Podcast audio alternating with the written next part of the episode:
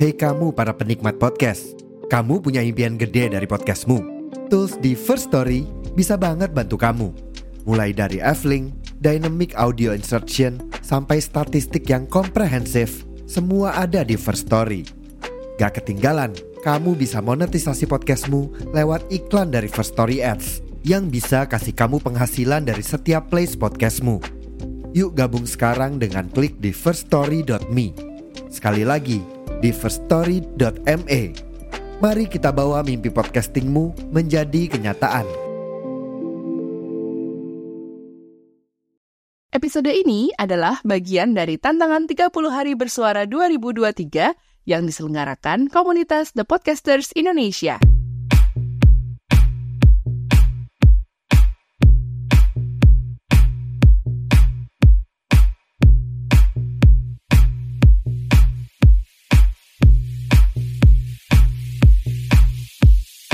Hey ibu-ibu, Assalamualaikum. Wow banget ya saat ini kita udah ada di minggu ketiga di bulan Desember. Berarti tinggal menghitung hari banget nih sampai ke tahun baru. Excited banget gak sih? Karena di tahun yang baru berarti kita akan buka lagi lembaran baru kehidupan kita. Tentu dengan penuh perasaan happy dan penuh dengan harapan. Ya harapan supaya di tahun yang baru akan ngasih kita warna-warna baru lagi yang menyemarakan hidup kita. Tapi di lain sisi, ada juga bu ibu yang sepertinya enggan untuk move on ya, untuk masuk ke tahun yang baru. Bisa jadi karena di tahun ini banyak sekali memori yang membekas dan memberi kesan buat ibu.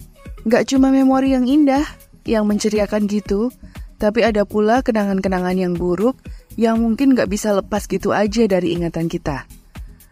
Banyak orang yang bilang, cobalah untuk ikhlas agar kita bisa melangkah maju dan bergerak lagi. Tapi nyatanya, untuk melakukannya tidak semudah diucapkan. Ikhlas itu bukan cuma perkara melepaskan sesuatu, tapi lebih dari itu. Bahkan dalam setiap tindakan kita, kita pun harus bisa ikhlas. Dan sekali lagi, itu nggak mudah. Kalau Bu Ibu gimana? Sudah siap? Ikhlas, maju, masuk ke tahun yang baru? Gimana kalau kita saling menemani aja, Bu? Ibu temenin aku, aku temenin Ibu. Tentunya dalam podcast Bu Ibu, bareng aku, Ibu Ino. Podcast Bu Ibu. Podcast Bu Ibu by Ibu Ino. Podcast Bu Ibu by Ibu Ino.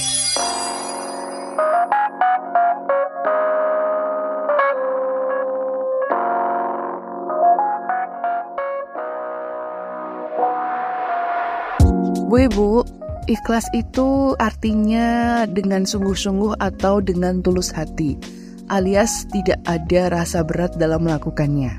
Tidak ada keinginan untuk mendapatkan imbal balik.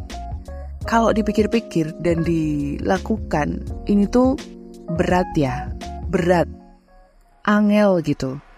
Karena dalam diri manusia itu ada sifat ingin disenangkan dan ingin disenangi punya pemikiran kalau aku memberi kebaikan pada seseorang, maka dia pun akan melakukan hal yang sama padaku. Hey, it's not that simple. Hukumnya nggak akan selalu seperti itu.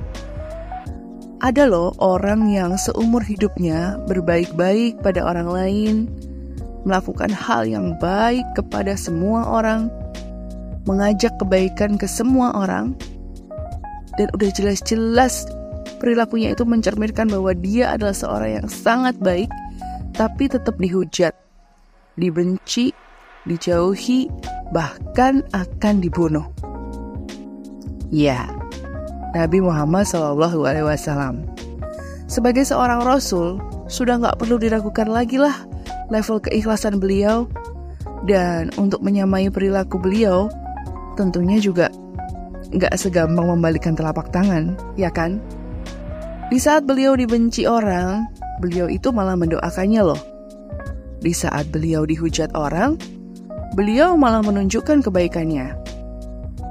Kita justru kadang malah balik menghujat, ya kan? Malah balik membenci. Udah gitu bencinya ngajak-ngajak lagi. Jadi sekampung ikut benci. Aduh, ngomongin ikhlas. Menjadi ibu itu juga dituntut punya keikhlasan ya, dalam hal apa aja. Terutama dalam mengasuh anak, mendidik anak, membesarkan anak. Karena di situlah ladang pahalanya para ibu. Ladang pahala yang insya Allah jika diberi bibit yang baik, diberi pupuk dan nutrisi yang baik, diairi dengan rutin dan lancar, serta dirawat dengan kasih sayang dan keikhlasan, insya Allah akan jadi panenan yang luar biasa bagus dan bermanfaat. Bu Ibu, menjadi ikhlas itu sebetulnya nggak perlu kita gembar-gemborkan ya, agar orang lain tahu kalau kita itu ikhlas. Eh, aku ikhlas loh di rumah terus jagain anak, nggak pernah mikir lagi tuh pengen kerja lagi atau enggak. Atau gini, Aku ikhlas banget kok anakku hanya bisa minum susu soya karena dia itu alergi susu sapi.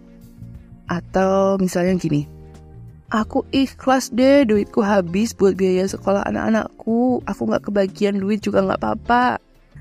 Ya, kalau ikhlas gak usah dikeluar-keluarin kali bu, gak usah publikasi bahwa saya sudah ikhlas, saya mengikhlaskan, saya udah ikhlas.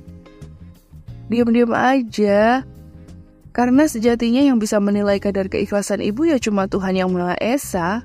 Kita nggak punya kewajiban untuk mengabarkan ke orang lain tentang keikhlasan kita. Dah bu, tenang aja. Saya ikhlas kok.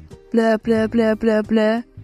Kecuali buat ibu-ibu yang masih punya piutang, alias duit ibu dihutang sama orang lain dan nggak balik-balik. Mungkin di situlah ibu harus secara tegas bilang saya tidak bisa ikhlas. Eh tapi kadang pas kita giniin ke orang yang ngutang, dianya itu malah bilang, Udahlah bu, tolong diikhlasin aja. Bu, mbak tolong diikhlaskan aja. Hello, itu duit-duit kita. Dia minjem gak balik-balik kok kita yang diminta mengikhlaskan. Kan dagelan ya judulnya. Kadang malah yang ngutang duit kita tuh malah jadi yang lebih kenceng ngomongnya. Kalau minjemin duit tuh yang ikhlas. Kayak siapa aja. Kalau dari awal nggak ikhlas kenapa dulu dikasih pinjem? Loh, kok malah jadi manipulatif gini ya ngomongnya? Omongannya itu di twist gitu loh, diputer balik. Tapi dasar bu ibu yang masih ada pride, masih ada gengsi dalam dirinya ya, diomong kayak gitu malah jadi keder gitu. Maksudnya tuh gini, karena ibu yang minjemin duit ini takut dicap oleh orang-orang kalau dirinya bukan orang yang ikhlas, dia jadi ragu-ragu lagi buat minta duitnya balik. Kan ini nyebelin ya. Jadi misalnya gini loh bu, aku kasih gambarannya. Ada dua orang bu ibu nih ceritanya, ibu A dan ibu B. Ibu A itu pinjam uang ke ibu B. Dipinjemin lah sama ibu B.